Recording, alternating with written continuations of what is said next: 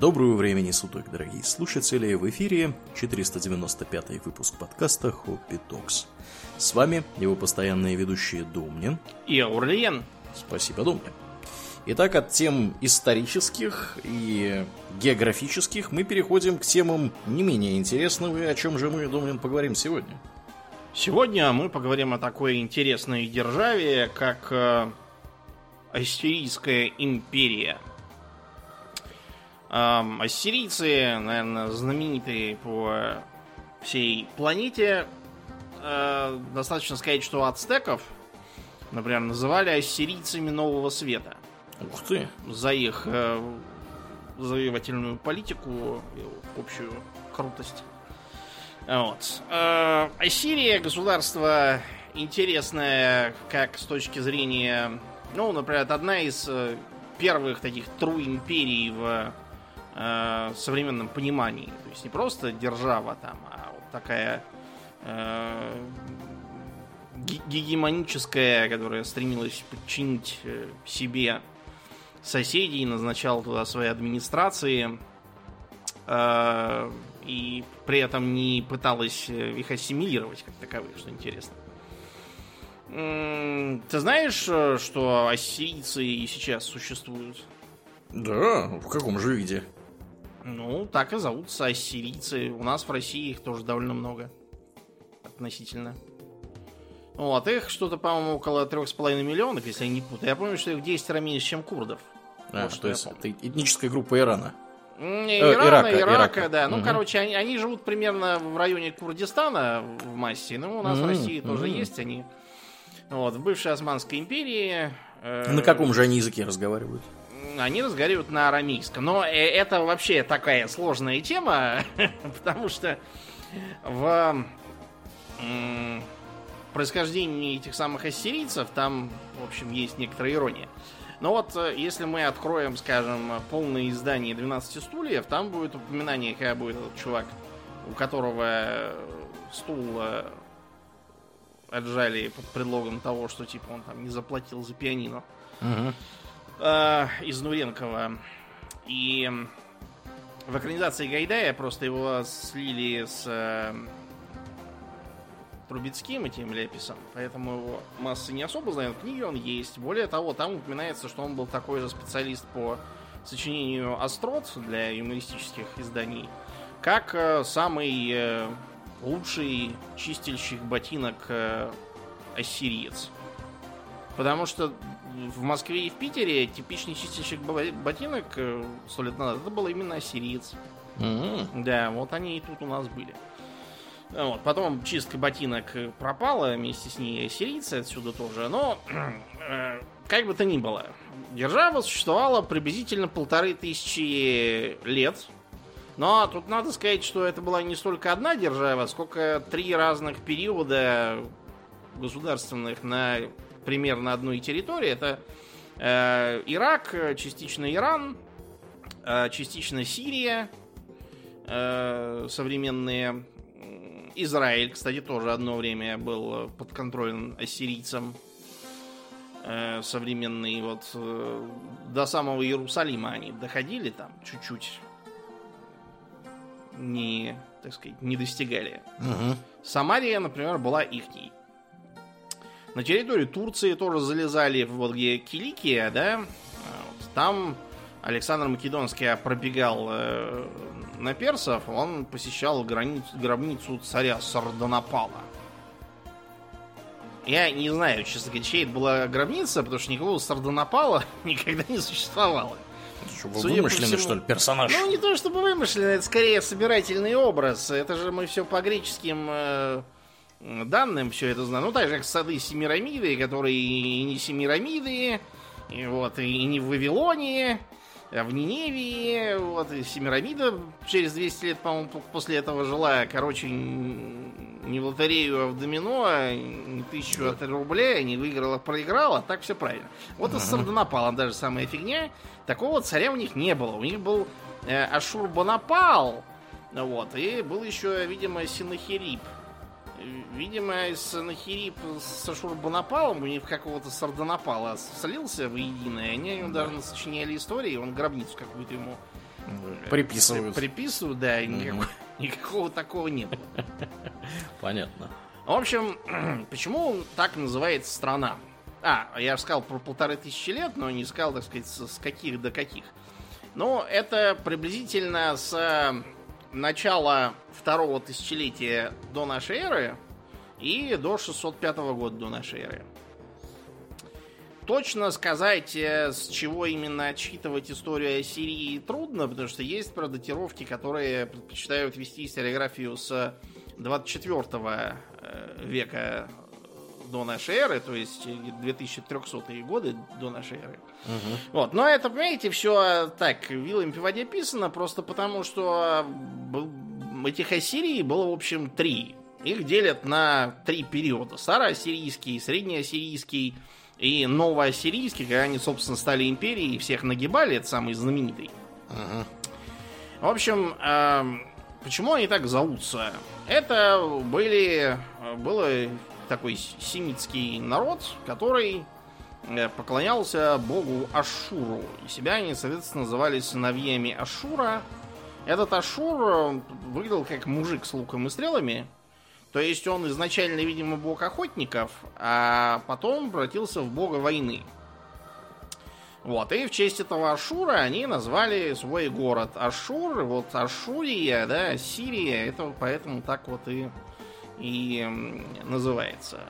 Население э, было смешанным из пришлых семитов, из так называемых э, шубарийцев, э, вот, э, и шумеров, которые там же обретались. Вот, про Шумера Вавилон мы рассказывать не будем. Если вам интересно, послушайте наш выпуск про бронзовый век, там мы про них рассказываем. А тут со стороны сирийцев поговорим. Вот. Э, никакой державы, разумеется, не существовало. Тогда вообще в Месопотамии с державами был полный порядок. Каждая деревня считала себя за державу. Э, Ашур, э, Арбела, Арабха это было вот три города, с которыми обычно ассоциируют старосирийский период, но они при этом были ну, просто полисами, которые друг с другом были никак не связаны. Скажем, в Ниневии поклонялись не Ашуру, а Иштар, женской богине. Угу. Плодородие. Плодородие, да, и, и, и войны в том числе. Вот, и много чего. А она же Астарта, она же Астарот. Угу. Вот, и, иудеи ее превратили в демона. Ну, они вообще имели манеру всех чужих богов записывать в, в демоны. Да, вот да. именно. Например, Ваал это просто как бы Баал, то есть э, Господь, Господин, это просто Бог вообще какой-то местный. Да. Вильзевул это Баал Зебуб, какой-то, видимо, Зебуб был. То есть там. Бог Зебуб, да. Видимо, да. Угу. Ну вот, и никакой царской власти поначалу не было, вместо этого там была олигархия своего рода э, с некоторыми признаками военной демократии. Э, возглавляли Ашур, во-первых, э, Ишшакум и Укулум. Ишшакум это верховный жрец. А Укулум это как бы верховный судья. Ага. Вот, мы об этом знаем, потому что были оставлены надписи на всяких постройках о том, кто, кто там был и чего делал. А Ассирия располагалась на ключевом перекрестке торговых путей. Э, на дворе стоял бронзовый век, и через самый Ашур протекал торговый путь из Афганистана на Ближний Восток. Афганистан в те века был центром производства олова. Вот, и караваны с оловом оттуда шли, стратегический товар, чтобы делать что? Бронзу. Бронзу, разумеется. Бронзовый век. Вот, сам Ашур тоже был не прочь от э, металлургии. Там были месторождения серебряно-свинцовых руд. Mm-hmm. Вот, да. Э, серебро часто со свинцом вместе попадается. Вот они занимались тем, что отделяли зерна от плевел, свинец в сторону, серебро, соответственно... В другую сторону. Да, в карман себе. Вот. Это гористая местность, там много чего было. Соответственно, они часть олова брали себе и производили бронзу сами. И стали таким образом крупным центром производства бронзовых инструментов и вооружений. Это означает, что э, строительство зданий из тесаного камня, а не только из кирпича сердца сердца, э, это бронзовые серпы, которые позволили поднять сельское хозяйство – и это бронзовое оружие, которое позволяло отгонять всяких недовольных. Всякий сброд, который норовил покуситься. А, угу. Причем, что интересно, по первоначалу покушаться старались не на сам Ашур, а на торговые караваны, которые он отправлял. Угу. Вот, и, видимо, эти караваны и вводили как бы с собой охрану с бронзовым оружием и доспехами. Угу. Вот, и таким образом началась э, военная машина Сирии. Правда, э, на тот момент это было такое ополчение из э, богатых граждан, как правило, са самих занятых в торговле, вот поэтому. Политической самостоятельности у э, Ассирии в тот период не было. Она входила в э, состав Аккадского государства, созданного знаменитым Саргоном. Это 23 век до нашей эры. Вот, после чего, э, когда Аккадское царство сменил Ур, ставший политическим центром, вот, он присылал э, каких-то своих наместников э, в Ашур. Из них известен некий Зарикум, он же Сарикум. Э, самая древняя надпись, найденная в Ашуре, повествует как раз о том, как этот самый Зарикум написал молитву богини Белат Эккалим, э, чтобы она, так сказать, Боже царя храни в таком смысле. Ага. Да, своего урского царя э, просил предохранить. Вот. Таким образом, Ашур изначально был таким торгово-военным постом, которое подчинялось то одним, то другим. После того, как Ур пал, вот, ее Э, место заняли хурицкие вожди, э, которым опять же стал подчиняться э, Ашур. Хуриты это такой интересный народ.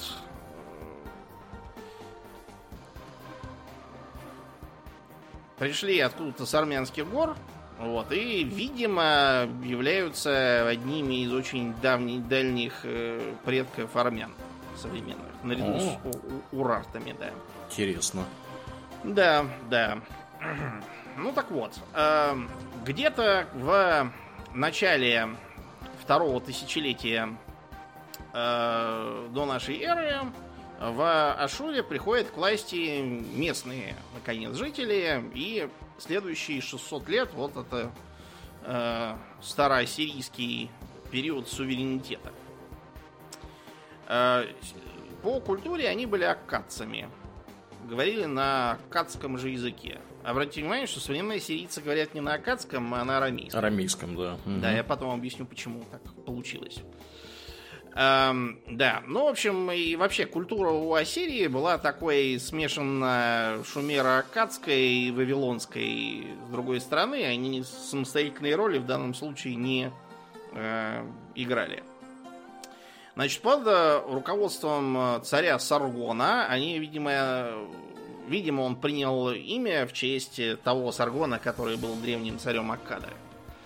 В память о нем. Так вот, этот самый Саргон Новый э, устроил небольшую такую торгово-колониальную империю. То есть они отправляли купцов на восток современной Турции и устраивали там фактории. Продолжали торговать металлом, как тем, что добывали у себя серебро, медь, свинец. Свинец тоже очень хороший. Из свинца, которого у них было завались, и сирийцы делали пули для пращ. Очень mm-hmm. хорошая вещь, гораздо лучше, чем камнями пулять. Как хватанешь, никакой шлем не помогает, свалишь с сотрясением. А, вот. И, э, так сказать, при этой торговле, собственно, и держался весь их э, э, весь их э, как бы экономический организм. Э, появились даже такие протобанки потому что прибыли от торговли медью были фантастические. Считается, что они где-то в 200 раз больше получали денег, э, когда отвозили медь э, в Восточную Турцию. Э, Считается, что как раз торговля оловом и бронзой привели к тому, что местные малоазиатские э, товарищи понавооружились э, и в итоге захватили этих э, факторий. Таким образом, колониальная империя Староассирийского царства, ну не царство еще, а державы, э, сама себя, по сути, уничтожила. Стала сама колонией. Мгм. А, между 1970 и 1809 годами э, до нашей эры правила династия Пузур-Ашшура. Вот, который, судя по сохранившимся надписям, понастроил большое количество храмов и отправлял э, в сторону Вавилона торговые экспедиции. Э, Позднее э, эту династию сменил другой царь Шамши Адад, который основал свою династию. Он был по национальности Амарей. Вот. И с Амариями вообще у Ассирии история была сложная. Их было просто очень много. Они набегали э, и заселяли плодородные земли, оседая там. Другие, правда, продолжали кочевать по окрестностям. Э, Это семитские племена, пришедшие, судя по всему, с юга, из Аравии. Там, видимо, им стало кисло, вот, поэтому э, они вели такую роль иногда союзников, иногда разбойников, нападавших на скот ассирийцев и угонявших его. Вот, иногда служили им за какие-то плюшки в качестве э, наемников. Ну так вот, э, Шамши э, Адат вообще был узурпатором, по сути дела, который сначала воцарился в городе Эккалатум, ослаблен внутренними распрями, а потом захватил и сам Ашур, таким образом его... Таким образом, как бы решив себя объявить э, новым правителем по воле божества Ану и Энлиля. Вот. И для этого он в честь этих богов построил храмовый комплекс. Эм, После чего он занялся формированием армии. Если до этого армия составлялась из э, местных ополченцев, вооружавшихся кто во что гораст, вот, э, при Шамше Аддаде э, войско начало формироваться по более упорядоченному принципу, чтобы те, кто достаточно обеспечен, приобретали себе определенное оружие. Такая была протофаланга по своей тактике. Вот. Кроме того, э, у него был специальный отряд евнухов-гвардейцев. Не знаю, почему евнухов, почему-то так. Ну, видимо, чтобы они это думали Безу- о военном деле. безупречные. Да, Помните? В... Ну вот, это Ага. с, этого и списано, между прочим. Потому что все эти города залива работорговцев это совершенно явная Месопотамия. Мгм. Ну а ты Понятно. посмотри, сам там названия характерные, архитектура. Вот это все оттуда, из э, зиккураты всякие. Вот это все оттуда списано, поэтому и безупречный тоже с Шамши-Ададовской гвардии. Вот. Эм, Государство у Шамши-Адада делилось на Ассирию, собственно, которую он передал старшему сыну. Вот. А так сказать, периферию младшему. Вот. И все было бы хорошо у его потомков, но а тут э, с гор начали нападать э, турку. Горцы такие. э, Которые достаточно сильно ослабили э, староассирийское царство. Э, Династия Шамши-Адада начала приходить в упадок. Вот. Со всех сторон напирали враги, а на юге в Вавилоне воцарился знаменитый Хаммурапи. Ну, тот самый, у которого свод законов, в котором почти все кончается Да. «да будет предан он смерти». Да, Смертной казнью, да. да. Да, там все было без, без шуток. Вот. Да, причем, когда там есть предание, что когда его спрашивали, а что, как вот за всякую тут э, это, за всякую ерунду смертная казнь, а за какие-то серьезные преступления тоже смертная казнь. А он говорит, а если бы, говорит, было что-то еще более страшное, чем смертная казнь, я да. бы это использовал. Но, к сожалению, нету. Такой же исторический анекдот говорили про дракона Афинского с его драконовскими эм, законами. Короче говоря, э, Хамурапи в итоге подчинил себе и Ашур, и Ниневию, и таким образом э, старо ассирийское царство кончилось, не успев толком начаться. Потом э, идут темные века, где-то до 1700 года, когда э, старый сирийский этап э, считается законченным, и к власти пришел новый э, правитель с титулом Ишакум, Э, и очень вовремя, потому что к западу от Ассирии появились сразу два беспокойных соседа. На территории Турции, ну, где Малая Азия, полуостров, э, было, была держава хеттов. Вот. Хетты эти были весьма воинственным народом. Они рано освоили железо и железное оружие. Э, войско у них состояло из таких, знаете, военных поселенцев, которых э, царь сажал на землю, чтобы они могли питаться, и они с этого должны были вооружаться и приходить э, к нему по первому зову. Таким образом он мог составлять фалангу из тяжелой пехоты с длинными копьями, мечами и втулочными топорами. Mm-hmm. Вот, да. Э, кроме того, было много лучников с составными мощными луками и колесничников. Судя по всему, ассирийцы много чего, включая колесницы, позаимствовали как раз у хеттов. А, кроме того, те самые хуриты, которые дальние предки армян, создали державу Митанни. Но это так э, она сейчас называется, а по-акадски она называлась Ханигальбат. Вот, мы будем говорить э, Метанни, потому что, видимо, это название племени, которое создало ну, часть хурицкого народа. Uh-huh, uh-huh. Таким образом, получалось, что так, на западе Хетты, посередине Метанни, а к востоку начинаются ассирийцы. К югу при этом расположен Египет.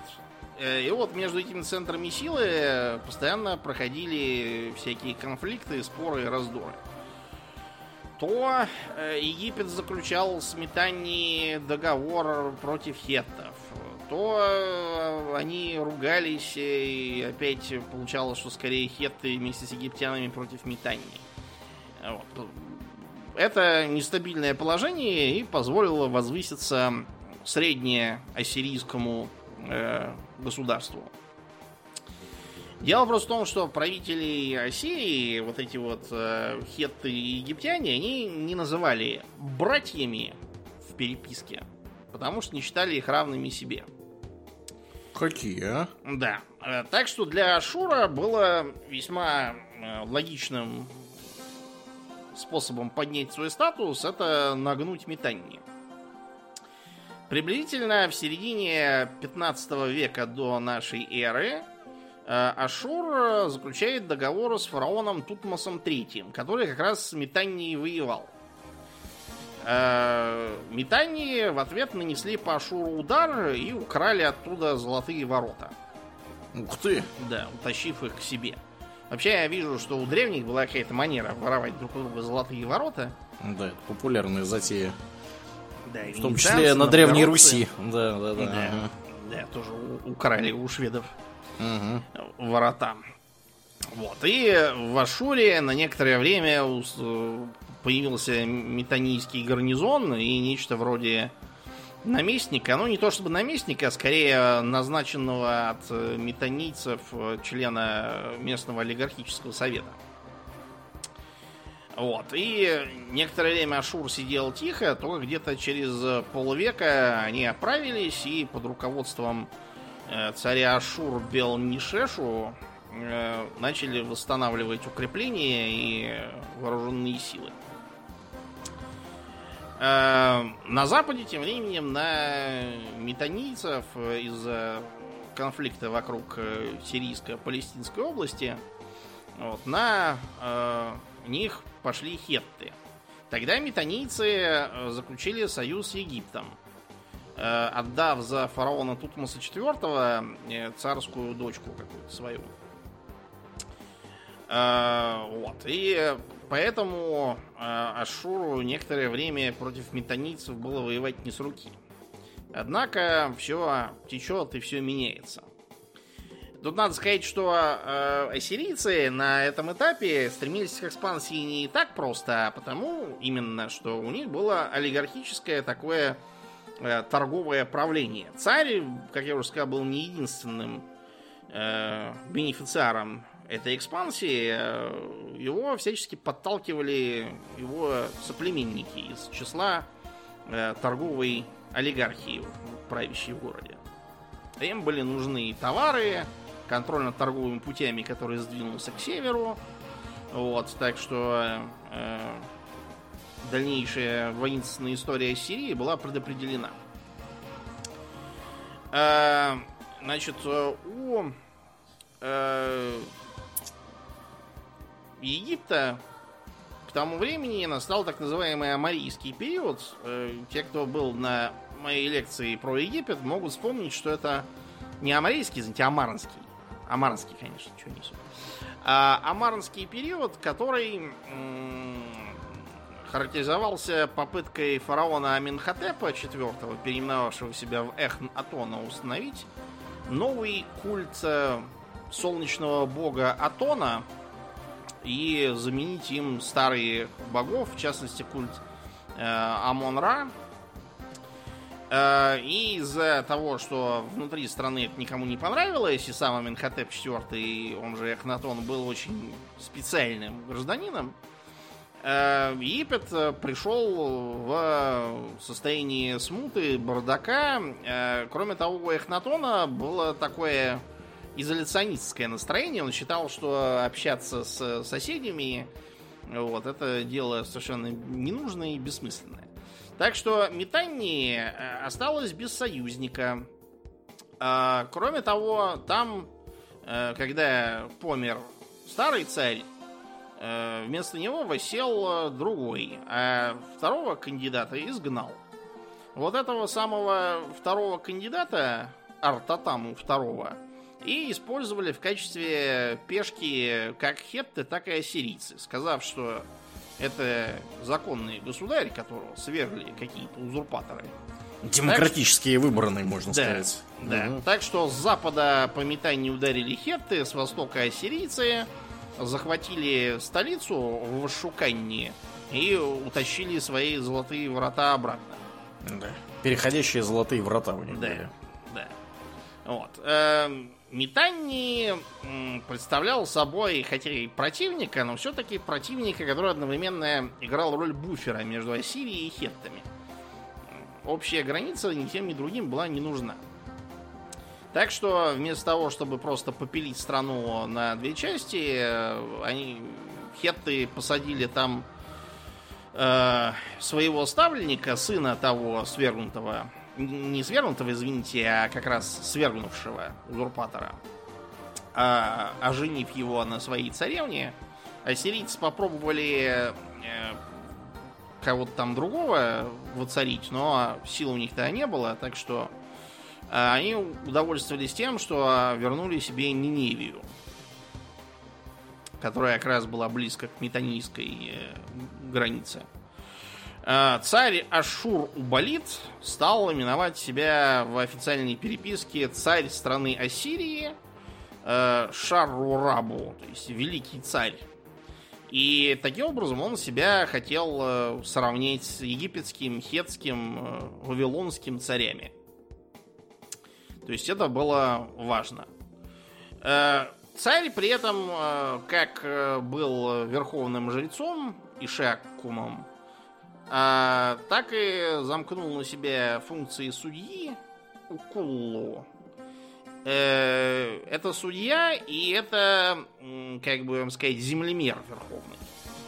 Поскольку это ирригационное хозяйство, там очень важно, кто какие земли кому распределяет. Э, так что царь, пользуясь этим своим постом, стал распределять земли в свою сторону. И на эти земли стал сажать тоже военных поселенцев, э, как непосредственно, так сказать, э, вроде у нас как было поместное ополчение, так и вспомогательных, так называемых хупшу. Ну, это нечто вроде таких вспомогательных войск, не совсем ополчение, скорее то, что у нас было посошная рать, то есть для всяких там, для сопровождения, для работ, угу. для осад. Вот этим занимались хупшу, насколько мне удалось понять. А, вот. Так что Ашуру Болит, э, как царь, заложил фундамент э, среднеассирийской военной машины. Э, Еще он э, решил действовать дипломатически в Вавилонскую сторону и э, выдал свою дочку за тамошнего царя, так что его внук Караиндаш II стал вавилонским царем. О, как? Угу. Этого внука спихнули восставшие касситы, которым не нравилась Ассирия. Тогда ассирийцы пошли на Вавилон войной, взяли его и посадили там другого внука. Э, по имени Куригальзу II. Так вот, после того, как э, Ашуру болит помер, э, его внук Куригальзу сказал, так, мой дедушка помер, где мое наследство в виде ассирийского трона? И попытался захватить его силой. Но был бит, и в Ассирии воцарился Элиль Нирари. Э, этот Элиль Нирари прославился тем, что приобрел еще одну важную должность в олигархическом совете. Лимму.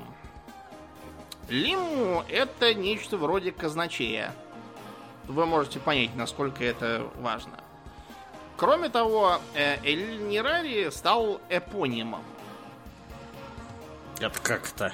Э, в буквальном смысле эпоним э, у ассирийцев это был э, такой, так, такой как бы почетный, э, почетный статус, э, означающий, что в честь этого человека э, можно называть всякое. Места, э, эпохи там, разное такое. Дело на как? Да, да, это, так сказать, с, с точки зрения ассирийцев как раз очень важно. А, пока э, происходили все эти дела с э, Вавилоном и посажением там своих ставленников, э, Египет с хеттами продолжил бороться, и метаницы, воспользовавшись тем, что хеттам не до них, воспряли духом. Ну а ненадолго, потому что ассирийский царь Арик Данили разбил их и Э, практически покончил с э, метанийской самостоятельностью. Но само государство еще не уничтожил. Его сын э, Адат Нирари I э, был как раз тем, кто захватил э, метанийскую столицу вот, и э, подчинил Метании Ассирии.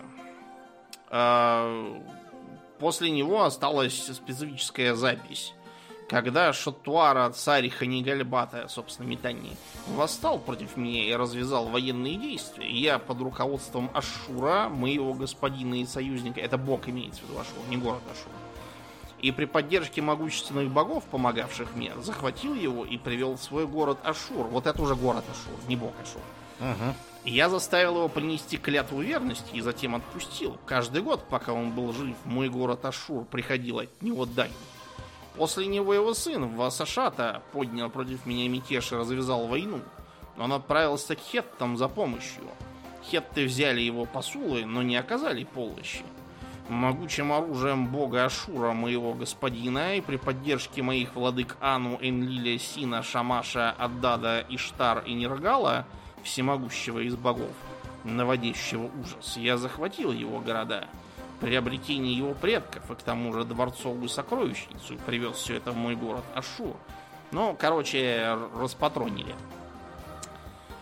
Эм, Так что э, Адат Мирали э, получил от хеттов официальное признание того, что он действительно великий царь. Вот. Э, ну а э, тут для метания опять э, выпала удачная карта. Хетты с египтянами замирились, и фараон Рамзес II женился на хетской царевне. После этого как египтяне, так и хетты посмотрели в сторону Ассирии.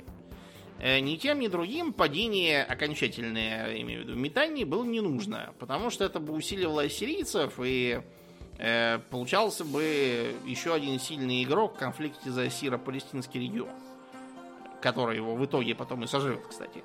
Mm-hmm. Уже, правда, не при этом царстве.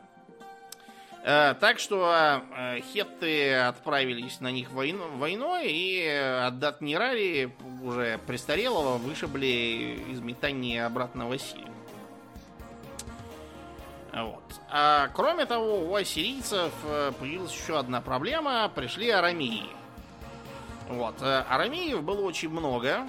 Э, это, значит, было такое, по сути, нашествие кочевое. Вот. И арамейцы по одному западные земли Ассирии захавывали. Как э, написано, подобно воде потопа возросло число арамиян. Они обобрали урожай зерна, завоевали и взяли множество укрепленных городов Ассирии. Народ бежал в горы Хабурули, чтобы спасти свои жизни, а рамияне забрали их золото, их серебро и их имущество. Да. А, царь Соломонасар I, наконец, э, с метанийцами расправился. Под его руководством продолжилась экспансия на запад, э, которая в том числе привела к завоеванию Урарту. Э, это еще одни предки армян. Э, да. Связано это было с тем, что первоначально обитатели гор со стороны Урарту совершали нападение на подконтрольные сирийцам территории – вот, что побудило Салманасара пойти на них в поход и, как написано, разгромить 8 царств Урарту и разрушив, разрушив 51 поселение у них. А, судя по описаниям, это было все сделано благодаря, во-первых, колесницам, а во-вторых, э, усвоенной к тому времени сирийцами тактики осад э, и Э, разрушении укреплений. Вот. А пока Салманасар ходил туда-сюда, он по дороге добил, наконец, метание, разбив их в э, бою и захватив 14,5 тысяч пленных, которым всем Салманасар велел выколоть глаза. А метание все кончилось навсегда. Э, судя по данным археологии, э, хуритов, которые обитали на новых землях, массово переселяли и селили среди ассирийцев по центру. Э, и они там совершенно все рассосались, ассимилировавшись. Вот. Хеттам Соломонасару первому тоже удалось нанести поражение и хотя и не вторгнуться в его земли, но, э, по крайней мере, закрепить за собой уже захваченные бывшие метанийские территории. А при сыне Салманасара, Тукульти Нинуртия, экспансия продолжалась на юг. Э, он, э, во-первых, покорил шубарейцев, во-вторых, на севере разбил обитавших в горах Наире. Это был такой племенной союз, судя по описаниям, победил он у них 40 царей. И 40 королей, видимо. Э, война пошла так удачно потому, что на Ире расселись по своим крепостям, они не были единым государством, а просто конфедерацией такой. И рассчитывали, что их никому не взять. Но оказалось, что ассирийцы очень хорошо уже научились брать, применяли тараны, вот, и все, все их по одному распатронили, пока они поняли, что надо было объединяться, и тогда бы у них были какие-то шансы. А на юге Тукульти Нинурта, Нинурта захватил Вавилон. Э, вавилоняне пытались нападать на Ассирию, но э, потерпели поражение, и на их плечах фактически э, Вавилон ассирийцы захватили, благодаря чему Тукульти Нинурте дали новый титул. Царь сильный, царь Ассирии, царь Кардунияша, царь Шумера и Аккада, царь Сипара и Вавилона, царь Тельмуна и Милахи, царь Верхнего и Нижнего моря, я не знаю, что это, э, царь э, гор и широких степей, царь шубарейцев, кутиев и всех стран Наири, царь, слушающий своих богов, принимающий тяжелую дань четырех стран света в городе Ашуре. Вот. Э, кроме того, Тукульти Нинурта предпринял внутриполитические действия, его уже не устраивала вот эта вот царящая в Ашуре олигархия. Э, поэтому он решил от них отделиться, на справедливо награбленное построил себе отдельный город, который назвал в честь себя Карту Культини Нурта.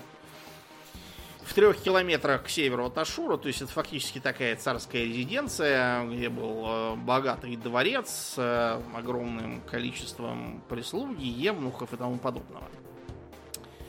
Эм, из-за того, что постаревший Тукульти Нинурта стал слегка неадекватен э, и утратил, э, так сказать, контакт с реальностью, сидя в своем дворце в окружении царедворцев, э, вавилоняне опять отложились. А его сын Ашур Нацир Апал возглавил заговор аристократии, объявил папу сумасшедшим, сверг и убил. О! Да. И какой?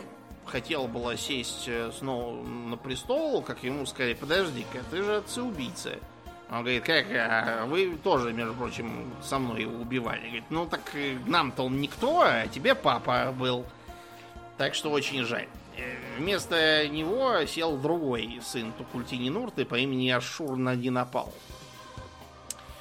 Из-за вот этой вот внутренней смуты на Сирию пошли войной эламиты из э, города Элам, э, вот, который хотел, э, так сказать, поколебать ассирийскую гегемонию и сам стать гегемоном.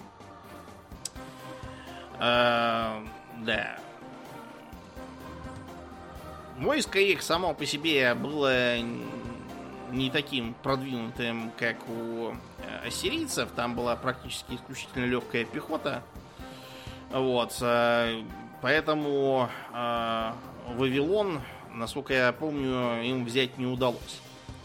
Тем не менее, ассирийское среднее царство опять переходит в упадок, потому что, видимо, перенапряглось. Слишком, так сказать, overextended. Угу. Все эти войны, э, чрезмерно роскошная жизнь предыдущего царя, вот, все это подкосило могущество э, среднего ассирийского царства, и тут же э, в довершении всего начался кризис бронзового века. Ну, это когда дарийцы побежали, фракийцы побежали, ливийцы побежали, всех режут, все жгут, все грабят. Э, Микены э, распатронили, э, Конос распатронили, Хеттов тоже распатронили.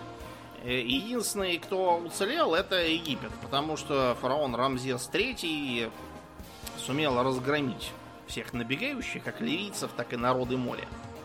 Пафосно превозмог вот, да. При том, что про народы моря достоянно неизвестно, кто это вообще даже были. Да, Есть трудно, разные гипотезы. Трудно сказать. А, вот. А, ассирийцы непосредственно в этих событиях не участвовали, но из-за упадка торговли, на которой они сидели, их держава сильно ослабела, и на некоторое время э, ассирийские правители превращаются, по сути, в э, вассалов Вавилона. Э, вот. Э, Элам э, тем временем еще раз усилился и сам стал господином Вавилона. Э, кроме этого, они нападали и на Сирию, захватив э, уже упомянутый город Арабха и свергнув э, одного из ассирийских царей. Вот. В Вавилонии, к счастью для него, приходит к власти Навуходоносор. Это не тот Навуходоносор, который в Библии, то был другой Навуходоносор из другого Вавилона. Вот, это был другой. Навуходоносор первый, так называемый, э, который э, отбил нападение ламцев, нанес им разгромное поражение и пытался напасть на Ассирию. Вот, э, с трудом его отбили. То есть о чем нам все говорит? О том, что конец среднеассирийского царства в эпоху кризиса бронзового века это эпоха отступления, эпоха обороны, эпоха, когда сирийцы вместо того, чтобы э, вести экспансию всех нагибать, э, сами съеживаются, отбиваются и терпят поражение. Э, однако, к власти в 12 веке до нашей эры приходит э, новый царь по имени Теглат Паласар I. Это был человек исключительно талантливый, э, как полководец, э, как администратор, а еще его очень любят историки. Дело в том, что у него была такая интересная привычка постоянно делать памятники, на которых подробно расписывать, что он делал, куда ходил, кого нагибал, чего привез, чего видел и так далее. Поэтому, собственно, мы про него так много и знаем. Вот. За это историки его и любят. Э, как раз э, в эпоху его царствования до Ассирии докатилось одно из... Э, ну, докатилось эхо э, кризиса бронзового века. Э, помнишь, я сказал, что фракийцы побежали? Ну вот да. они сначала побежали на хеттов и всех там убили, а потом часть этих самых фракийцев добежала через Малую Азию до э, Верхнего Ефрата. И, соответственно, превратились в проблему для Ассирии. Каковую проблему Теглат Паласар решил, э, судя по тому, что он пишет, э, перебив 15 тысяч воинов, 6 тысяч обратив в плен и поселив их в качестве крепостных таких. Какой лихой. Да, да, да, да, да. Эм, это э, мероприятие привело к восстанию местного населения, которому нахрен были не нужны такие соседи, так что пришлось их тоже всех э, замереть. Вот. Кроме того, э, Теглат Паласар провел ряд кампаний против отложившихся при его предшественниках земель, чтобы вернуть себе контроль над торговыми путями и богатыми месторождениями серебра, меди и, видимо, железа. Потому что к этому моменту ассирийцы начинают овладевать железом, очевидно, почерпнув его у хеттов, которые были большими специалистами по производству железного оружия, брони и инструментов. Эм, да. Так вот, эм, э, После э, этого Теглат Паласар отправился на запад, э, захватил Сирию и подчинил себе Финикию. После чего Ассирия получила доступ к такому стратегическому ресурсу, как э, ливанский кедр. Вот который на флаге у Ливана. А-а-а. Да, замечательное дерево. К сожалению, кроме как на флаге, его уже, наверное, скоро нигде не останется. Все спилят к хренам. И для чего его использовали? А, для кораблей. Теглат э. Паласар понастроил корабли и выплыл в Средиземное море. Понятно. Да, после чего, э, получив, получил, ну, это было, он же не для развлечений плавать отправился. Он хотел таким образом впечатлить египтян, как бы намекая, что если он захочет, то он их с моря отрежет и будут... Да. Я, говорит, морем командую. Да, поэтому фараон подарил ему крокодила и бегемота. Да, достойные подарки. Ну, для египтян-то это же священные животные. Вот, стало быть. Угу. А для ассирийцев это диковинка, чтобы в зоопарк посадить и поднять престиж царя. Значит, Вавилон тоже был присоединен Таглатом, Теглатом Паласаром. Вот, э, как он пишет, я захватил вавилонские дворцы, принадлежавшие Мордук на Динахе, э, царь местный, и подверг их пожару. Э, с арамеями Теглат Паласар тоже э, успешно воевал, как он пишет, дважды в год. Привез их добычу и добро в свой город Ашу. И все бы было хорошо, но опять же Ассирия перенапряглась, так что где-то в конце второго, начале первого тысячелетия до нашей эры э, арамеям удается нанести ассирийцам поражение и захватить, видимо, до Ниневии их земли. Насчет самой Ниневии непонятно, взяли они ее или только осадили, но, возможно, э, взяли. Так что преемник Теглат Паласара был вынужден не только с ними иметь дело, но и э, видеть, как э, Вавилон опять поднял бунт и э, отложился. Вообще, Вавилон, надо вам сказать, поднимал бунт постоянно, но для сирийцев Вавилон был как Петербург. То есть культурной столицей. О, ничего себе. Вот, поэтому весь его сломать и, и землю солью посыпать они как бы не могли. Слишком большое питали к нему уважение и ориентировались на него по, э, так сказать, э, всяким культурным э, причинам. Ну так вот, где-то с X века соответственно, до нашей эры, считается ново э, ассирийский период. Это пик э, могущества э, Ассирии, создание ей Тру империи, которая прожила там, по-моему, лет ну, до, до конца 7 века, до где-то 605 года. Это довольно долго. А почему а, именно они создали империю? Ну, начнем с того, что, а, как я уже сказал, экспансию постоянно толкала ассирийская элита, вот, которая хотела заниматься выгодной торговлей. А кроме того, которая недовольствовалась э, э, своими доходами от сельского хозяйства. Э, то есть э, они хотели бы, во-первых, э, грабить побежденных, э, брать пошлины с э, торговых путей, которые э, проходят через их территорию. Чем больше территории, тем, соответственно, больше торговых путей и пошлин. Ну и, наконец, э, можно обращать э, в рабов или таких крепостных своего рода э, пленников. Если в старые времена пленников то ослепляли, то убивали, то еще что-то, то вот э, в новосирийский период их в массе старались пристраивать к делу. Это не значит, что не производились показательные расправы. Например, для сирийцев было типичным, скажем, содрать э, с пленных кожу и повесить ее на стены их города, чтобы запугать остальных и э, заставить их всех сдаваться. Лихо.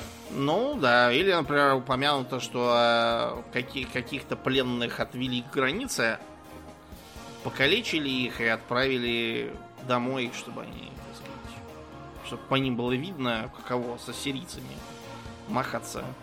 Вот что бывает. Ну так вот, э, при царе Адат Нираре, это 10 век, конец 10 века, Продолжается экспансия. Э, царь Адат Нерари II, этот самый, наносит ряд поражений соседям, включая, кстати, арамеев. И, э, затратив кучу времени, шесть раз пришлось ходить войной, э, арамейские города между Тигром и Хабуром, это река такая, все покорил. После чего еще одно княжество Бит-Адини, тоже арамейское, насколько я помню, э, сдалось само и признало верховенство Ассирии. А, да, значит, э, при э, фараоне, э, извините, при царе Тукультине Нурте II, э, это уже 9 век, начинается дальнейший интерес ассирийцев в сторону Сирии, в частности, Дамаскской державы. Ну, вот где сейчас столица Сирии, Дамаск, там когда-то была арамейская по национальности Дамасская держава. Вот. Ее они тоже покорили и присоединили к себе. А, время правления Тукультини Нурты II, напоминаю, 9 век, отмечено еще одним очень интересным а, изменением. На сей раз от побежденных в числе Дани требуют коней. Коней? Да. И у Токультини Нурта II э, получилась э, первая в Ассирии полноценная конница. Mm. Да. Что, соответственно, Ассирию еще э, больше у, усилило.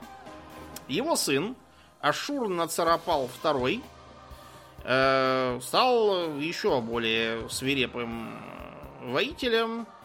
Вот, и э, как он пишет, столицу Либии и укрепленные города я взял, и бесчисленных защитников я убил. Их добычи и богатство, их стада крупного рогатого скота я присвоил. Их солдаты ушли на высокую гору, и не последовал за ними. Три дня они сидели на той горе, я же прокрался вдоль ее подножия и затаился. Их гнезда, их палатки я разрушил. Я уничтожил 200 их воинов с оружием. Остатки их запутанных ложбинах гор я истребил, их города я взял, разрушил и сжег огнем. Ну вот, э, этот самый Ашур Царапал II как раз э, и практиковал упомянутые мной выше способы устрашения, э, расправляясь с непокорными врагами, в общем. Ну, например, вот когда в области Хапхи побывали ассирийцы, Э, они там всех убили, поотрубили всем головы и стали из них складывать курганы.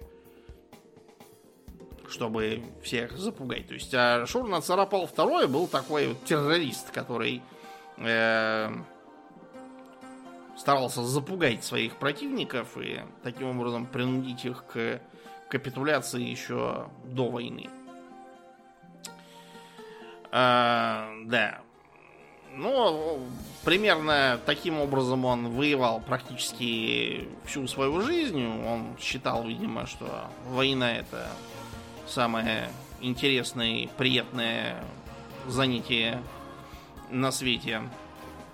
А промежутках между военными походами Ашур Нацарапал еще и э, подавлял восстание то тут, то там. Вообще, надо бы сказать, что дальнейшая история Новосирийского царства это постоянные э, то э, внешний конфликт, то подавление восстания какого-нибудь внутреннего. Э, что, кстати, в итоге Ассирию и погубило. Так вот, э, я не хочу сказать, что Ашур Нацарапал II был исключительно воином и грабителем. Он э, вел активную строительную деятельность. Э, как всяких пограничных форпостов, так и э, целую новую столицу. Э, ну, то есть он ее не то чтобы создал на пустом месте, там было какое-то маленькое поселение времен Салманасара I Кальху, вот, которое он превратил в большой город с дворцом, с казармами, мастерскими, где делали и чинили колесницы, ну, разумеется, жилыми кварталами, э, куда он стал селить своих солдат из личной гвардии. Ну и, разумеется, большое количество храмов. При строительстве храмов широко использовался вышеупомянутый ливанский кедр. А, этот э, его новый столичный город был еще и э, снабжен системой водопровода и водоотведения. То есть все было цивилизованно. А, таким образом, ассирийская держава практически вернулась к границам Салманасара I и даже превысила их, добравшись до Средиземного моря. Не подконтрольными полностью ассирийцам остались только сами Дамаск и Вавилон. Э. Так что э, заниматься Дамаском пришлось его сыну, Соломонасару Третьему. Э, этот царь вообще, кроме войны, почти ничем не занимался. Считается, уже 3-4 года своего правления он совершил 32 похода. И то, я думаю, просто потому, что там два похода были длиннее, чем год, вот получилось. Что их чуть меньше, чем, чем лет. Э, он воевал с урартами и строил там, опять же, горы из отрубленных голов и заживо сжигал там пленных э, в огне, э, разрушал города. Короче, Урарту нанес большой ущерб, но при этом полностью уничтожить Урарту ассирийцы тогда не смогли. Видимо, потому что под действием таких устрашающих методов урарты вместо того, чтобы испугаться, консолидировались. Остальные соседи тоже решили, что с ассирийцами надо что-то делать. Так что э, Дамаск э, сколотил такую коалицию, в которую передал 1200 колесниц, 1200 конников, 10 тысяч пехотинцев – еще 700 э, колесниц, 700 конников и 10 тысяч пехотинцев пришли от хамадской державы. Ряд э, сирийских полисов тоже кого-то там прислал. И тысячи человек пришла даже из Египта. Финансировали э, все это финикийцы. Mm. Э, вот, э, и э, ты будешь смеяться Израиль. Класс, да, буду да, смеяться, ты прав. Там как раз тогда правил царь Ахав, ну этот, э, э, который был э, женат на развратной Иезавеле. И зато покарал Господь народ Израилев, покуда Иезавель не кинули псам на съедение. Я не знаю, было так в истории или нет, то, что Ахав э, участвовал в борьбе с ассирийцами на стороне Дамаска, Египта и вообще финикийцев. Э, ну, это, видимо, факт. Э, армия была большая, таким образом. Так что в 853 году состоялось сражение при городе Каркаре.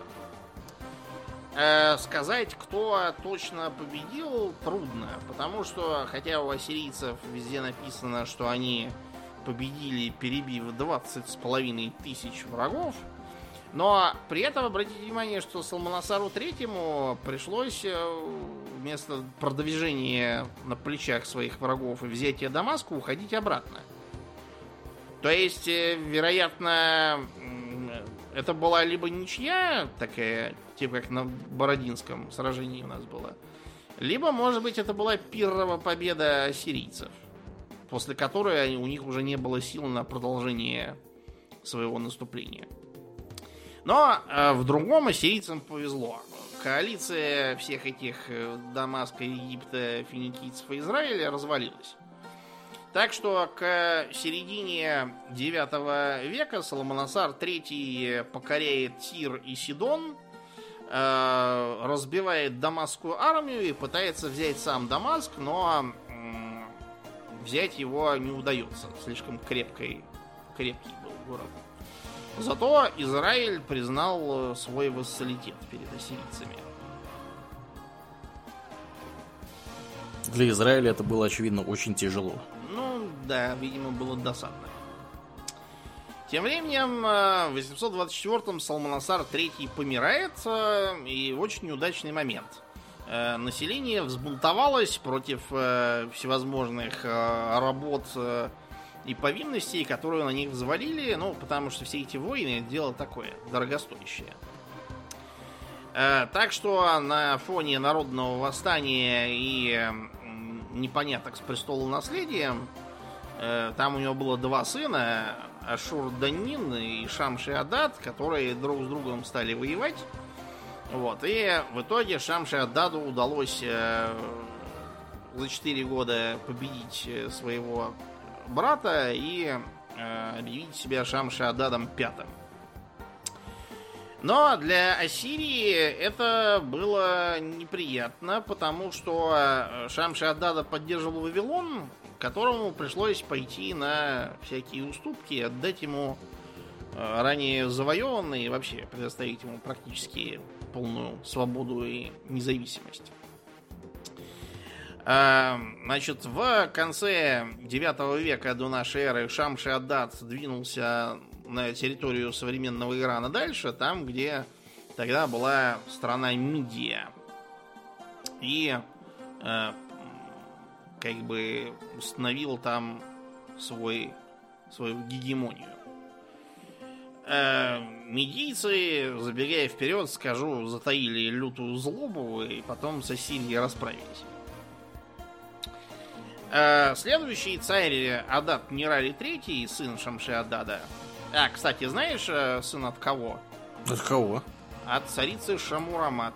То есть... То есть Семирамиды. А, Да. и вон как. Да, Семирамиды это Шамурамат. Я же сказал, это все греки пе- пе- перевирают. Ага, ага. Черт те как. Сады, у которой были. Да, еще раз, сады были не у нее. Сады были, во-первых, за 200 лет до нее, как я понимаю. Э, во-вторых, ни в каком не в Вавилоне, как я уже сказал, они не в Вавилоне базировались, да, а в Кальху. То есть в пригороде Ашура древнего. Никаких садов не найдено ни в Вавилоне, ни в Ашуре. То есть найдено много чего на раскопках, но никаких следов э, такого сооружения, э, как и висячие сады, не обнаружено. Зато в Ниневии на севере вот там как раз найдены следы гидротехнических сооружений, которые явно нужны, были, чтобы питать э, э, какие-то э, оранжереи там или что-то в этом духе. Мгм. То есть сады, как я уже сказал, э, как бы не Вавилоне, а в Ниневии, не Семирамиды, а другого кого-то, и не висячие, стоячие, но так, да, все правильно. А. Так вот, э, при этом самом сыне, сыне Семирамиды, Адат Нераве Третьем, э, наконец, был взят Дамаск и разное другое, возможно, даже доходили до Каспия. Потому что упоминается какое-то море, где восходит солнце. Никакого другого моря к востоку от э, этих земель, кроме Каспия, наверное, нету. Так что, наверное, ходили они туда. Ну, то есть, теоретически можно еще посчитать Аральское море, но я думаю, что это уже очень далеко. Ну так вот, эм, тем временем Урарту, э, которых ассирийцы столетиями терроризировали, постепенно проникали в ассирийское общество, э, всякому у них учились э, и нередко возвращались домой и учили там своих, прогрессорствовали. Эм, Таким образом, Урарту постепенно сравнялись с ассирийцами в тяжеловооруженности. Э, Железные копья, бронзовые тяжелые щиты, э, железные панцири из чешуек, укрепленных на кожаной или тряпочной основе, э, колесницы тоже э, такие же, как у новоассирийцев, у которых такая, знаете, они э, усовершенствовали хетско-египетскую модель, сдвинув ось так, чтобы центр тяжести выгоднее распределялся, и лошади могли быстрее тащить эту повозку. Таким образом, э, Урарту копили силы, учились, наблюдали, вот, и э, планировали месть против э, ассирийцев. Получилось, что к северу э, от Ассирии формируется своя держава, которая начинает постепенно нагибать всякие мелкие политические образования между собой и ассирийцами. Таким образом, э, продолжая усиливаться. Ассирийцам это не понравилось. При Салманасаре IV, это э, где-то середина э, 8 века до нашей эры, они попытались э, послать против Урарту армию. Э, война шла ни шатка, ни валка, и в итоге Урарту, которые просто стратегически находились в более выгодном положении, э, территориально приросли. Вот, и э, к середине 8 века покорили области Манну и Бушту. Ассирийцы два раза пытались их оттуда вышибить, но потерпели поражение. Э, и дальше все катилось туда же под гору. Ассирия к тому времени была истощена рядом войн. Пере, так сказать, напряжено население. А кроме того, в административной системе, в том числе в военно-административной, накапливалась коррупция. Э, из-за того, что э, к временам нового сирийского царства пришлось э, практически отказаться от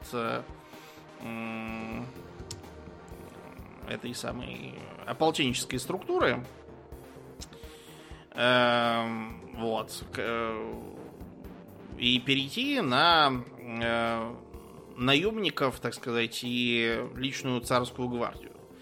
А, однако, это вынуждало э, армию таким образом съеживать постепенно, а э, гражданских, которых можно было призвать в армию, вооружить и отправить на войну, Э, систематически от этого освобождали. Просто потому, что иначе получалось, что экономика трещит по швам. Э, некому работать. Все ушли на фронт.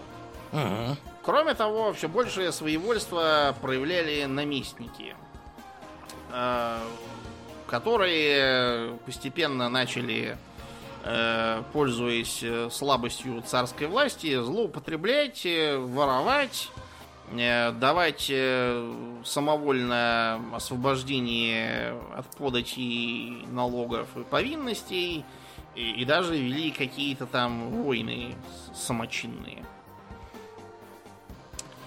Вот. Эм, тем не менее, э, под руководством царя Теглат Паласара III во второй половине 8 века Сирия воспряла и э,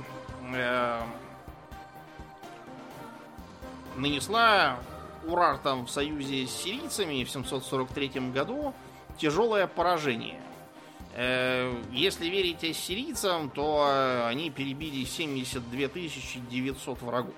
Это, скорее всего, сильное привлечение, можно смело в три раза, наверное, сокращать. Тем не менее, да, разгром э, серьезный. Э, Северную Сирию в 738 году Теглат Паласар э, наконец присоединил к своей державе. Э, несмотря на то, что урарты продолжали огрызаться, вот, но Теглат Паласар III произвел в 737 поход на Мидию, разгромил тамошних сторонников урартов и перевез в Ассирию 65 тысяч человек в качестве поселенцев. Э, у урартов к власти приходит последний серьезный правитель, Руса I, вот, который попытался взять передышку и э, укрепить э, границу с ассирийцами. Тем же самым, кстати, занимался со своей стороны Теглат Паласар III, понастроив кучу крепостей по реке Хизра крепость, вокруг нее сельскохозяйственные угодья, на которых работают крепостные, приписанные к этой крепости, ее, так сказать, э, содержат. Разогнав урартов, Теглат Паласар III отправился опять в Палестину. Э, все там захватил, кроме Дамаска. Э, разбил Маавитян, Аммонитян и Адамитян. Ну вот, которые в Библии упоминаются. Ага самых. В 734-м э, захватил Израиль. Всех, всех распатронил и подчинил себе. Э, в 732-м ему наконец удалось взять Дамаск, э, всех оттуда выселить и распихать по разным концам ассирийской державы. Таким образом, при Теглат Пласаре III Ассирия достигает пика. То есть ему удается создать э, державу, которую до этого никто не видал в этих землях. Э, отложившийся в очередной раз Вавилон, э, Теглат э, Полосар действуя частью силой, частью подкупом. Там просто в Вавилоне была какая-то внутренняя распря. Вот, так что э, посеяв между ними раздор, сирийцы Вавилон захватили, и Теглат Пласар III короновался царем Вавилонским. В следующие сто лет э, сирийские правители были еще и царями Вавилона. Э, получалось нечто вроде личной унии, как вот у королей Шотландии и Англии была вот примерно такая. Но э, ничто не вечное, и Теглат Паласар III помер. Его преемник Соломонасар V э, занимался в основном э, пожаротушением, потому что все время восставали в э, сиро-палестинских землях то одни, то другие. Вот, и ему приходилось их э, всех замереть. Почему э, Салманазар Пятый не провел кампанию террора, как он его предшественники делали? Дело просто в том, что ассирийцам не очень хотелось ссориться с финикийцами насмерть. И разорять их тоже не хотелось. Почему? Почему? А потому, что на Финикию замыкалась вся морская торговля Сирии. Если А-а-а. их всех вырезать, то и денег у тебя тоже не станет. Логично, да. Ну ну вот, и получалось, что как бы... Да. А восставали э, финикийцы по ровно той же причине, только со своей стороны. Им не хотелось делиться прибылями от торговли, их очень устраивала их былая роль монополистов, а теперь какие-то ассирийцы им на голову сели. Вот, и... Да. Э, евреи тоже восстали. Салманасар V осаждал Самарию. Тогда Самария была столицей, не Иерусалим. Вот. Э, и безуспешно. Э, Самарию спасла на тот момент то, что Салманасар V был убит.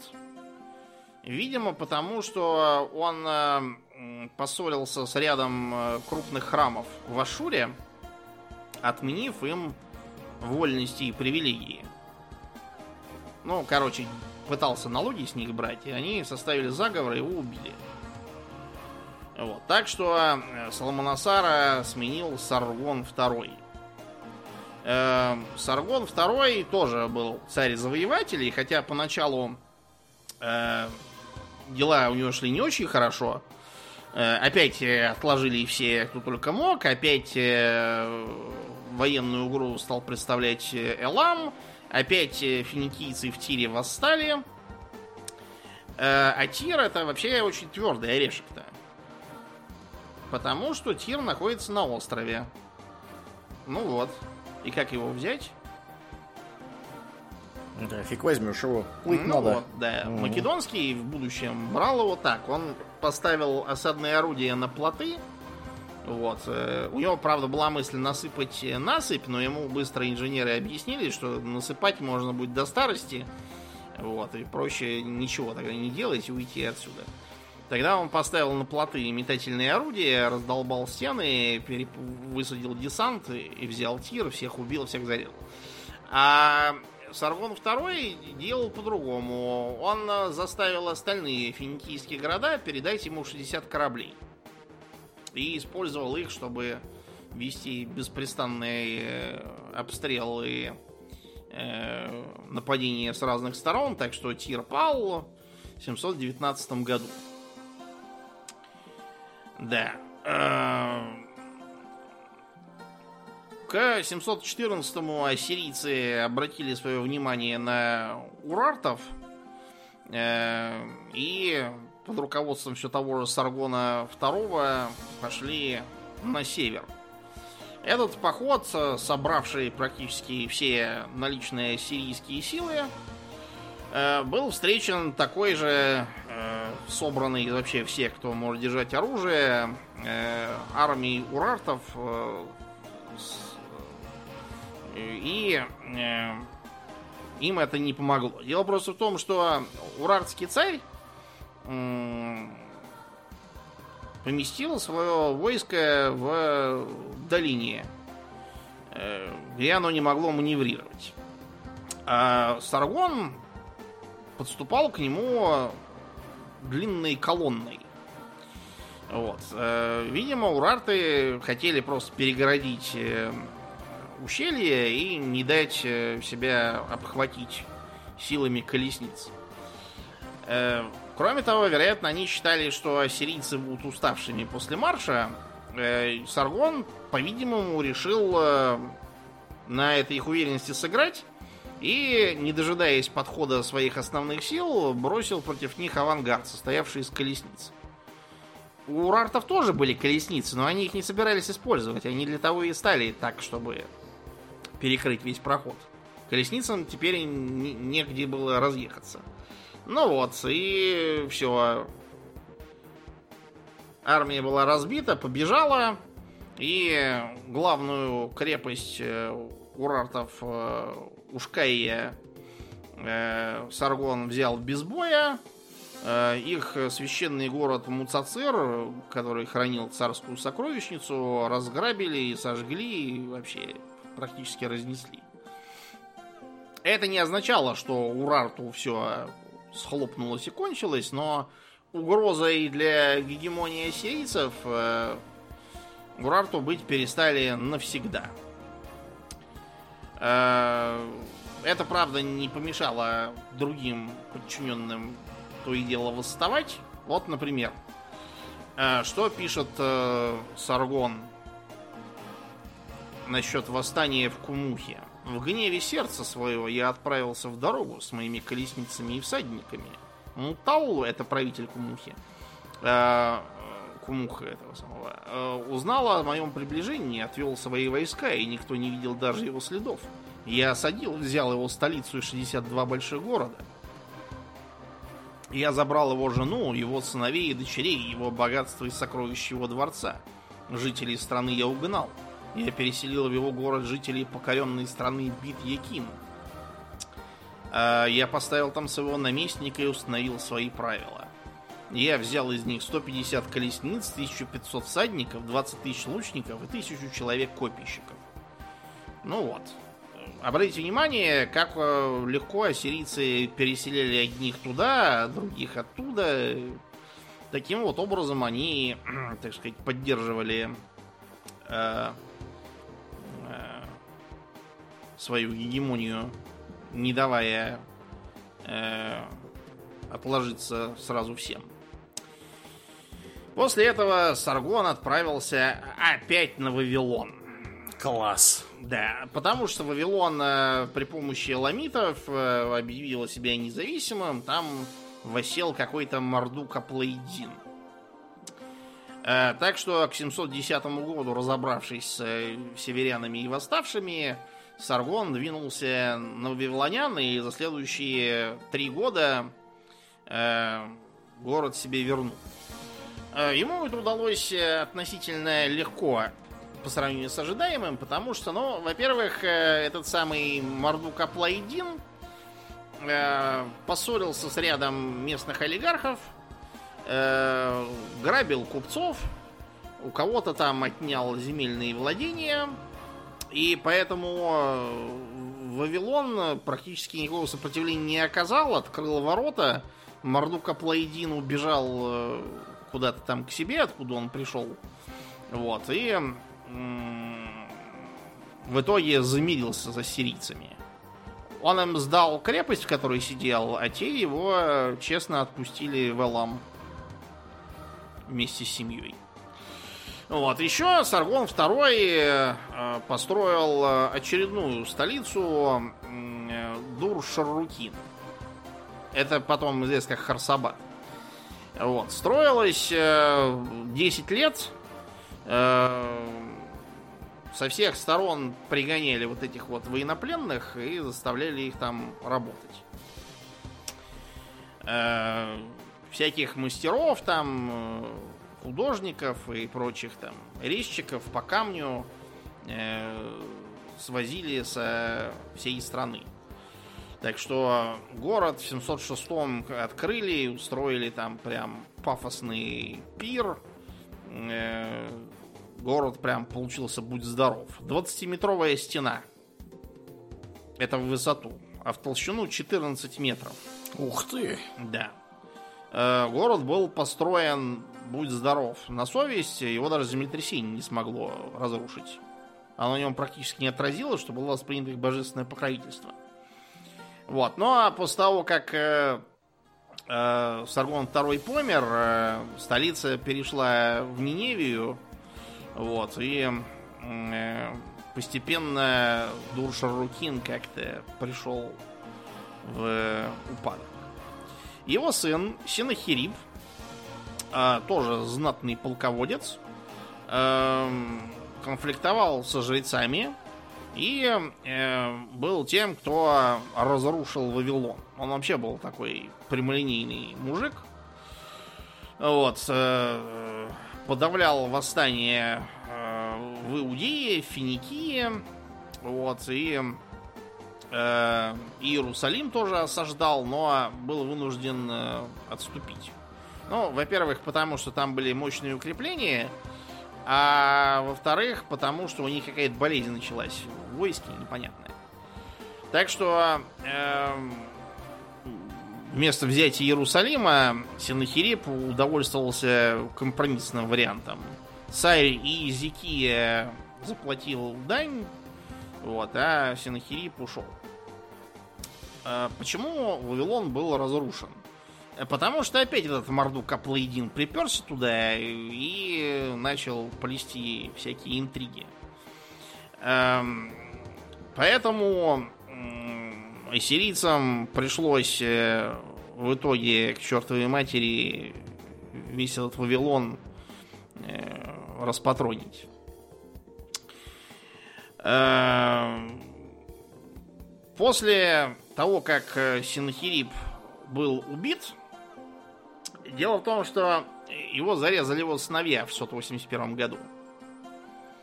Э, он просто хотел назначить наследника младшего сына, а у него были еще и как бы старшие.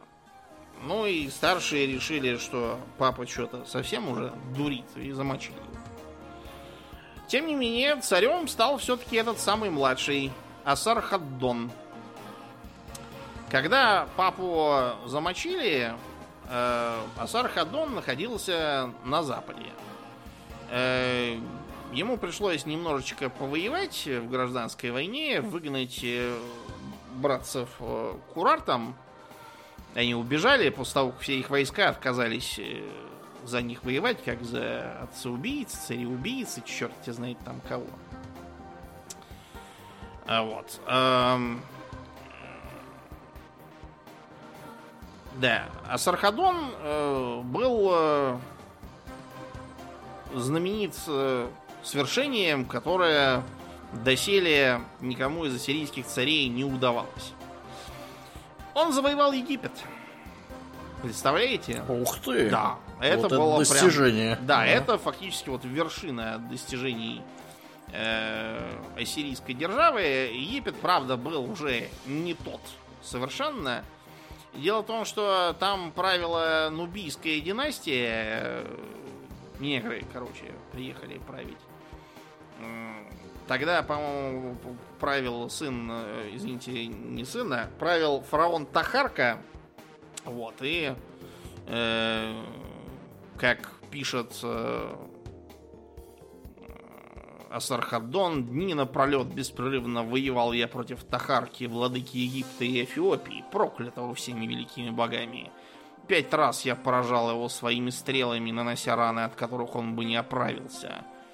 Затем я взял осаду Мемфис, его царскую резиденцию, захватил этот город за половину суток при помощи подкопов, пролома стен и применения штурмовых лестниц. Тахарка бежал в родную Нубию. Да, короче, там э, все тоже хорошо пограбили. И э, ассирийцы попытались э, установить там свои марионеточные режимы. Но из этого ничего не вышло, просто потому что Египет такая специфическая страна. Тахарка вернулся, все резко обратно присягнули ему на верность, так что а, раздосадованный Асархадон в 669-м э, пошел опять на Египет войной, но по дороге умер. От чего умер, непонятно. Неясно. От чего. Э, последующим э, царям э, пришлось столкнуться с киммерийцами, из которых, как известно, происходил Конан. Да. Ага. На самом деле нет, это совершенно другие киммерийцы. Ну вот. Эм, Да. И вместе с ними появились и скифы тоже. Эм, На этом моменте солнце ассирийской державы начинает э, клониться к, за- к закату. Значит, после того, как э, Асархаддон э, помер, его наследником в Ассирии стал сын Ашур Банипал, а другой сын Шамаш Шумукин стал царем Вавилонским. Видимо, таким образом Асархаддон, это была его воля, в завещании так было написано, вот, э, пытался таким образом как-то решить вопрос с бесконечными вавилонскими бунтами, когда его приходилось то разрушать, то восстанавливать, то еще что-то. Вот. И э, Ашур Банипал э, стал последним э, из успешных правителей Ассирии. Э, Причем в основном это было частью заслугой его отца и других предшественников, а частью заслугой его генералов. Потому что Ашур Банипал, в отличие от воинственных отца, деда и прочих, сам воевать не любил, никакого отношения к полководческому ремеслу иметь не хотел, посылал других полководцев. А его брат, правитель Вавилона, как бы был его подчиненным, хотя и имел определенную свободу действий.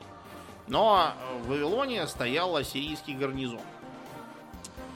В общем, Ашур Банипал решил все-таки закончить дело папы по завоеванию э, Египта, и его войскам удалось э, опять разгромить фараона Тахарку. Э, Со всех, кто попался, содрали кожу. Вот, и э, оставили в Мемфисе гарнизон.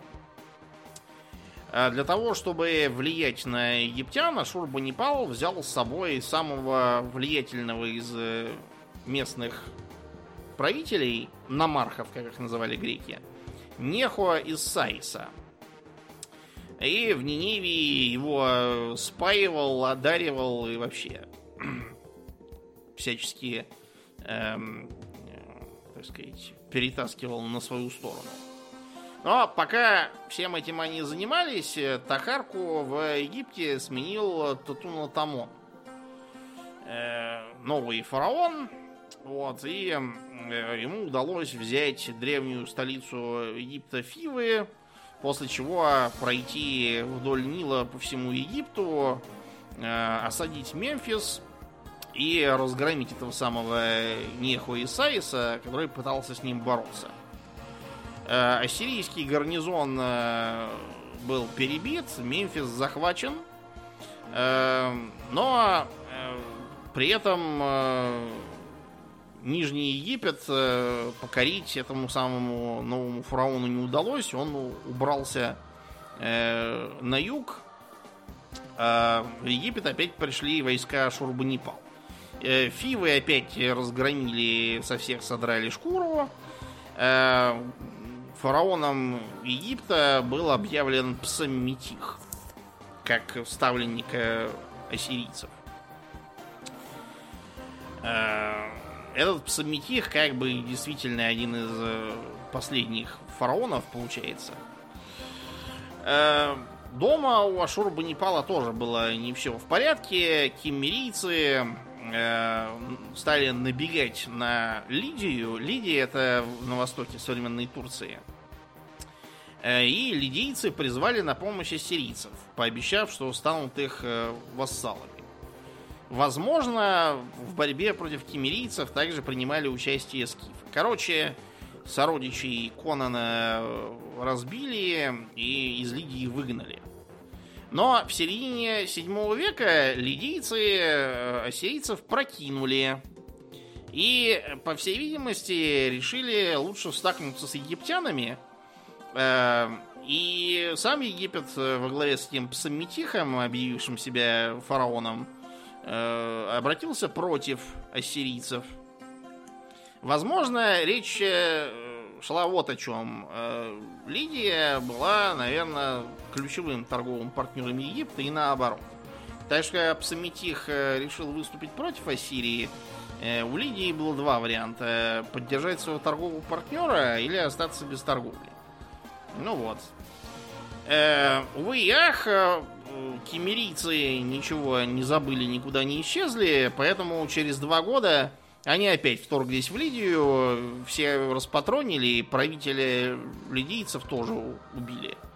Э, возможно, э, ассирийцы как раз кемерийцев и призвали, сказав, что вмешиваться не будут. Да. Но э, э, против Ассирии тем временем э, сколотилась целая коалиция. Во-первых, э, неверный братец Ашурбанипала Шамаш Шумукин, э, своевольный до этого достаточно долго ставивший старшему брату палки в колеса, э, открыто выступил, вынудив Шурбанипала послать войско. Э, после долгой осады Вавилон пал. Э, Шамаш Шумукин поджег свой дворец и, и сгорел. Вместе с ним и половиной города тоже. Вот, но э, этот успех был одним из последних у ассирийцев. Дело в том, что, как я уже сказал, против них постепенно начали объединяться все соседи. И к 614 году Э, Ассирия столкнулась сразу и с атакой со стороны вавилонян, скифов и медийцев, и с внутренними распрями. Как я уже сказал, Ассирия хорошо справлялась с подавлением восстаний или с э, внешними вторжениями, но вот когда совпало и то, и другое, оказалось, что перенапрягшаяся держава уже все. Ну и получилось, что э, пала Ниневия, пал Ашур, э, этот самый э, Новохудоносор второй, вот этот вот, который из Библии, ага, да, да, да. Э, разгромил ассирийскую армию, вот, и как бы все. Э, державу попилили медиане, вавилоняне, Урарту, вот. Э, получилось, что почти все земли ушли к Нововавилонскому царству. Так вот, и э, почти все ассирийцы-горожане, которые говорили на аккадском, ну да, на ассирийском аккадском, но все-таки на аккадском, они все в этих боях были перебиты, рассеяны и разбежались. И таким образом прекратили существование. А современные ассирийцы это, по-видимому, потомки сельских жителей. Mm-hmm. Которые, ну, потому что они сельские, в основном выжили. Особенно во всяких глухих местах, где, собственно, сирийцы обретались. Так вот, эм, они к тому времени еще где-то с, наверное, конца 8 века э, перешли на арамейский язык, особенно на, на севере э, державы. Вот поэтому сейчас э, ассирийцы и говорят по новоарамейски своеобразному. Ну вот, так вот и кончилась история одной из первых воинственных империй на нашей планете. И на этой пессимистической ноте будем заканчивать. Да, э, как обычно, мы благодарим наших подписчиков на спонсоре и Патреоне. На этой неделе мы особенно благодарны Аделю Сачкову, Алексу Липкала, Виткусу, Виткус точнее, не Виткусу, конечно же, а, Льву Дмитриеву, Дмитрию Котловскому, Денису Лукашевичу и, безусловно, Нобу. Огромное спасибо вам, ребята, за то, что остаетесь с нами. Также мы всем напоминаем, что у нас есть группа ВКонтакте, канал на Ютубе, запрещенный на территории Российской Федерации Инстаграм. Приходите и туда, там тоже разное интересное происходит. Ну и, Домнин, у тебя выступление же на носу. Да, ближайшее выступление состоится 2 апреля в Ритм Блюз кафе на Староваганьковском, это где библиотека имени Ленина, в 14 часов. А, поговорим про римских пап. Про да. то, какие они там все были. Светокупцы, христопродавцы, э, претендовали на политическую власть, штамповали всяких небрачных детей. Короче, будет весело, приходите, постараюсь. Да да, подать все повеселее. Да, шли нормальные политические процессы у римских пап. Да. Ну, а на сегодня мы будем закругляться и перемещаться после шоу, где я расскажу, как я съездил в Упсалу. Э, в том числе, среди прочего. Поэтому, э, если кто вдруг хочет послушать, приходите, подписывайтесь, там будет интересно. Ну, а мне остается лишь напомнить, что вы слушали 495 выпуск подкаста Хобби Токс, и с вами были постоянные бессменные ведущие этого подкаста Домнин и Аурлиен. Спасибо, Домнин. Всего хорошего, друзья. Пока.